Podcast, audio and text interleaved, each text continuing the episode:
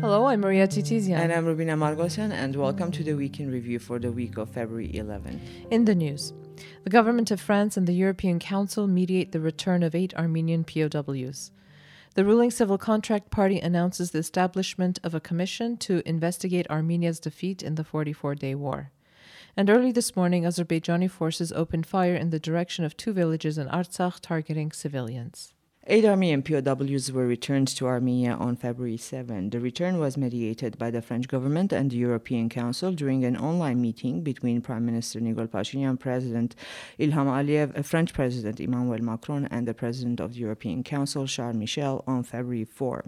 The meeting was a follow up to the 2021 Brussels meeting and aimed at developing dialogue and humanitarian cooperation between Armenia and Azerbaijan. Since the end of the 2020 Artsakh war, Azerbaijan has returned 149 Armenian servicemen and civilians. According to official information, over 40 POWs still remain in Azerbaijan. According to Armenia's human rights defender, that number exceeds 80. Charles Michel tweeted that the release by Azerbaijan and repatriation to Armenia of eight Armenian detainees is another sign of positive developments. Michel also stated that the EU supports stability and prosperity in the region. EU Special Representative to the South Caucasus and Georgia, Toivo Klaar, welcomed the release of the Armenian POWs, calling it an important humanitarian gesture. The Azerbaijani side also issued a statement on the occasion. According to the statement, some of the POWs were arrested during the what they call the events of November 16. Baku also announced that in return they expect to receive information on Azerbaijani servicemen and civilians missing since the first Nagorno-Karabakh war. Pashinyan announced during uh, the parliamentary Q&A session um, two days ago that the remains of 108 people who were killed during the First Karabakh War were returned to Azerbaijan, adding that another two bodies will be returned shortly. He also noted that the act is a humanitarian gesture from the Armenian side because humanitarian issues should not be used as bargaining chips. According to Azerbaijan, 4,000 Azerbaijani servicemen have been missing since the first Artsakh war. The Armenian side says 777 people are missing from the 1990s. Another 217 people are still missing since the 44 day war. On February 7, Alexander Lukashenko, the president of Belarus, stated during a televised interview that within the next 10 to 15 years, Russia will put together a union state with common defense, national security, and economic systems, and that many former Soviet states, such as Central Asian countries, Armenia, and even Ukraine, will join Russia and Belarus. He stated that Armenia will join the Union because no one needs Armenia and has nowhere else to run. Lukashenko's comments drew criticism in Armenia naturally. The following day, the Ministry of Foreign Affairs spokesperson Vahan Hunanian issued a statement saying that the peculiar geopolitical analysis of the Belarusian leader is first and foremost aimed to serve his domestic political agenda and has nothing to do with Armenia's foreign policy. Belarus's ambassador to Armenia, Alexander Konyuk, was summoned to the foreign ministry. Uh, Ararat Mirzoyan, the foreign minister, stated uh, during a Q&A session in parliament that the Belarusian ambassador was informed that statements about each other's countries must be based on mutual respect and consideration for the interests and sovereignty of each country, adding that Armenia is ready to assist Belarus in various international platforms should Belarus ask for it. On the same day, Armenia Security Council Secretary Armen Grigoryan stated that Armenia has no plans to join this so called union state. Russia's foreign ministry representative Maria Zakharova also commented on Lukashenko's uh, remarks during her weekly briefing, stating that Lukashenko did not speak about the union state but about possible future integration processes in the fields of security, economy, and so forth, adding that it's not a secret that the union state is an open entity and any country interested uh, in it is welcome to join. Uh, Russia and Belarus signed an agreement on creating a union state back in 1997 and have uh, been negotiating on and off since then. And we have a very interesting article about this uh, mm-hmm. by Mikhail Yalanuzian. So. Well, yesterday, Armenia's National Security Service announced that it had caught a spy network um, consisting of 19 people that was operating in Armenia. The uh, National Security Service found out that foreign agents recruited Armenian servicemen from different divisions of the armed forces by creating fake social media profiles of Armenian women who contacted these uh, Armenian soldiers. After establishing close relations, they offered money in exchange for information about the armed forces. All 19 servicemen have been arrested. Some of them have already accepted the charges against them. Early this morning, Azerbaijani armed forces opened fire in the direction of Garmir Shuga and uh, Tagavart villages in Artsakh, targeting civilians. Artsakh's human rights defender Gegham Stepanyan reported that several houses were damaged, including one where three underage children are living. Uh, Azerbaijan also violated the ceasefire regime earlier on February 5, opening fire in the direction of Askeran, where three workers were repairing a tractor near a construction site. Also, Armenia's defense ministry denied Azerbaijan's claims that Armenian armed forces targeted their positions in the northern part of the border on February 9 and in the direction of Karvajar today, stating that the situation on the border is stable.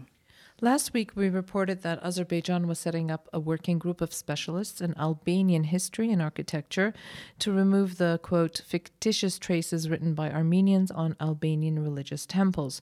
On February 8, Armenia's foreign ministry issued a statement condemning Azerbaijan's actions, saying that this once again demonstrates the fact that the cases of vandalism and destruction of the Armenian historical, cultural, and religious heritage in uh, Artsakh during the 44 day war and the following period are deliberate and pre planned and are part of the policy of annihilating Nagorno Karabakh's indigenous Armenian population. According to the statement, the action of the Azerbaijani government is a blatant defiance to the decision on application of provisional measures issued by the International Court of Justice on December 7, 2021, which clearly obliges Azerbaijan to, quote, take all necessary measures to prevent and punish acts of vandalism and desecration affecting Armenian cultural heritage, including but not limited to churches and other places of worship, including but not limited to churches and other places of worship, monuments, landmarks, cemeteries, and artifacts. Two days later, the Ministry of Foreign Affairs issued yet another statement emphasizing the urgency and imperative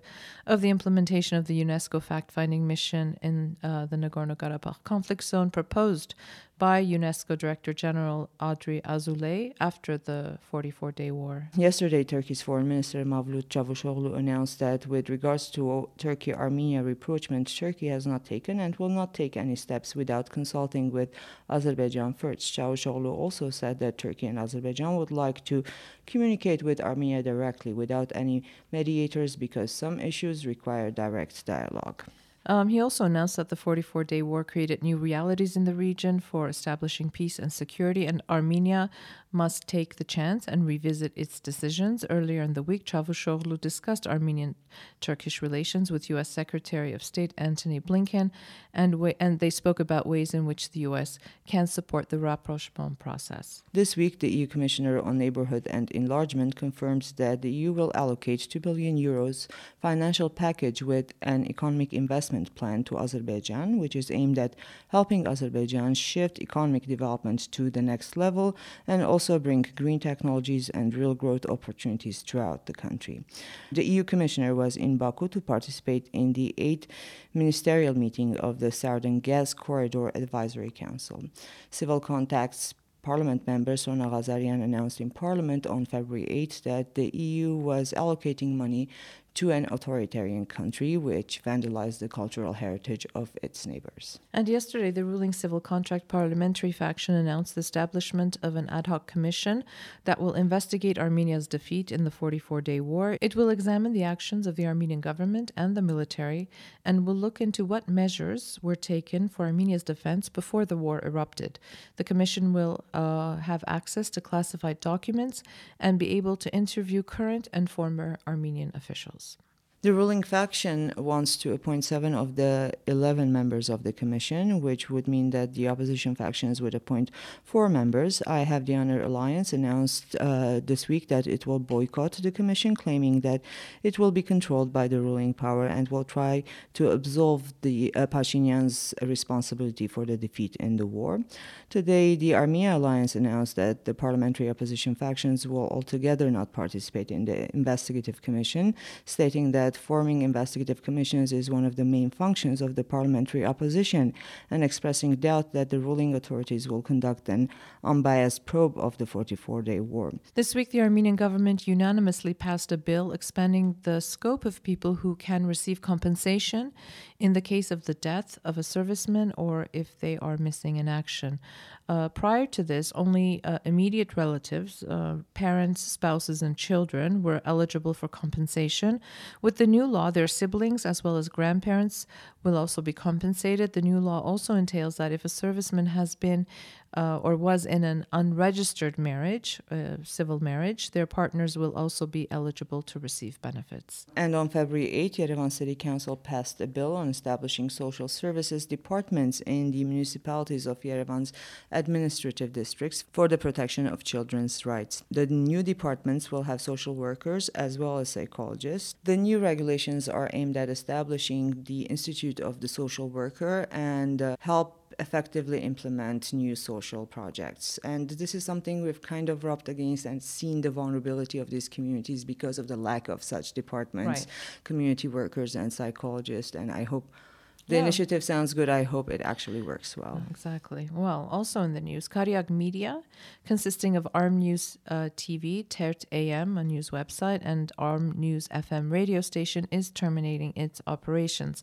The announcement was made by uh, the co founder of Kariak Media, Samvel Farmanyan, who noted that for a long time the founders of the media group were not sure how to continue their operation. Farmanyan stated that they received different offers for cooperation but had to decline uh, because they were not, um, you know, in line with their principles.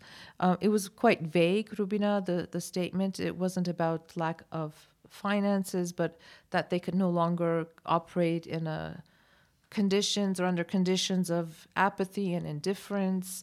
Um, if when the media complains of apathy, that means y- they have failed. Maybe it makes sense. Yeah, it, it was quite a vague statement and uh, caught a lot of people by surprise. Kariak Media was established in 2019 by former parliament members from the uh, Republican Party, Arman Sagatelian, Samvel Farmanian, as I just said, Garen Bekarian, and Miran Hagopian. And the Golden Palace Hotel, located in the resort town of Tsaghkadzor, was sold for 5 billion Armenian dram. That is over over 10 million US dollars to Project Interinvest LLC. Minister of Territorial Administration and Infrastructure Gnel Sanosian announced this yesterday. According to Sanosian, Project Interinvest is also going to present an investment plan for 4.5 billion drams within the next five years. And uh, why is this important? Because Armenia's former head of customs services, Armen Avedissian, donated the hotel to the Armenian government back in 2019 after he was charged with money laundering. The government has been trying to sell the complex since then. Mm. And during COVID, it was. Uh, yeah, yeah, people were, mm-hmm. uh, yeah, patients were being sent there. That's right. On October 10, the California State Senate passed a resolution establishing sister state relations relations with Armenia's southern Syunik region, the resolution will facilitate educational, economic, and cultural cooperation between California and Syunik. And a little bit about non-cooperation with neighbors. Sorry, this is a funny story. I just it's um, well, Georgia has trademarked the word matsuni, matsoni yogurt in Georgian as and we say madzun in Armenian. Madzun in Armenian. As a geographical indicator. And now Armenian producers can't export yogurt, which has the word Madzun on it, written on it, uh, to Russia via Georgia. Producers from Armenia are now exporting Armenian yogurt to Russia, labeling it as Armenian mountain yogurt. Armenia's Ministry of Economy spokesperson Gaine Antonian uh, said that it had notified Armenian producers that the Armenian word Madzun is very similar to the Georgian uh, uh, which may create problems when exporting such goods through the territory of Georgia. The Armenian government is taking steps to make legislative changes which will allow Armenia to register Madzun as its geographical indicator. However, even after Armenia registers Madzun, Armenian producers can only export it over Georgian territory with its permission. Now to the latest COVID updates. Daily infection numbers remain high, and while death numbers remain low through the week, 31 COVID related deaths were registered uh, today alone, which is the highest number of deaths since last November. The vaccination process continues. Over 1 million adults have received their first vaccine shot. Over 850,000 are fully vaccinated. 12,397 people have already received their booster shots. And that's the kind of week it's been here in Armenia. Thank you for listening. Have a great weekend, and we'll be back again next Friday.